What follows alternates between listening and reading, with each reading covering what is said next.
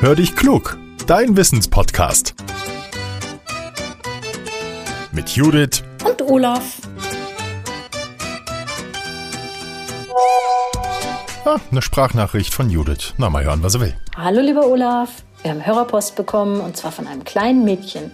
Und so viel kann ich schon mal verraten. Es geht um Obst. Wollen wir mal reinhören? Meine Tochter Kimberly hat folgende Frage. Wie kommt der Wurm in die Pflaume? Hallo Judith und ein ganz spezielles und ganz besonders liebes Hallo an die liebe Kimberly und ihre Mama. Kimberly, du willst wissen, wie der Wurm in die Pflaume kommt. Jetzt hoffe ich erstmal, dass du keine Pflaume erwischt und reingebissen hast, wo ein Wurm drin war. Das hoffe ich einmal für dich, aber auch für den Wurm. Jetzt lass uns mal schauen. Pflaumen mögen viele Menschen ja sehr, sehr gerne. Leckeren Kuchen können wir damit backen oder Marmelade kochen oder eben einfach direkt reinbeißen. Aber leider lieben auch Schädlinge die Früchte. Im Fall der Pflaume ist das der Pflaumenwickler. Wenn der Pflaumenwickler zuschlägt, dann reifen die Früchte vorzeitig, sie verfärben sich bläulich und fallen ab und sie liegen dann unten am Boden.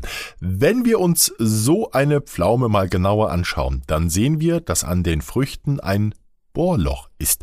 Das ist mit einem Pfropfen verschlossen und im Inneren der Früchte, da lebt eine rötliche Made mit schwarzem Kopf. Der Pflaumenwickler ist eine Schmetterlingsart. Die Raupen überwintern unter der Borke des Baumes oder in Ritzen und im Frühjahr kommt es zur Verpuppung, sodass ein Falter heranwächst. Dieser Falter legt dann Eier an die Fruchtansätze bzw. an die Unterseite der Früchte.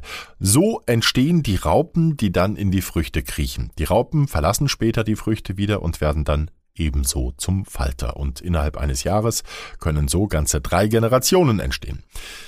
Die befallenen Früchte sollte man nicht mehr essen, die sind nicht mehr genießbar. Man findet darin eben nicht nur die Raupe, sondern auch Kotkrümel und zerstörtes Fruchtfleisch. Für Obstbauern kann das ein ganz, ganz großes Problem werden, weil die leben ja von den Früchten.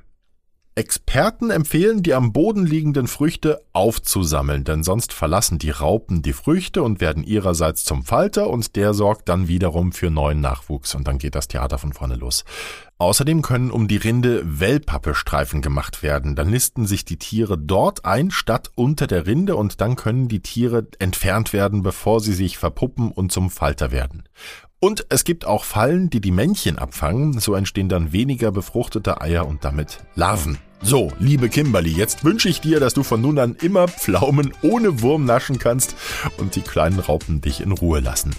Wenn ihr auch mal so eine spannende Frage habt wie Kimberly, dann meldet euch gerne bei uns. Wir freuen uns immer über Hörerpost. Teilt unseren Podcast gerne auch, denn dann werden noch mehr Menschen ein kleines bisschen schlauer. Und darüber freuen wir uns. So, jetzt sage ich Tschüss und bis zum nächsten Mal. Euer Olaf.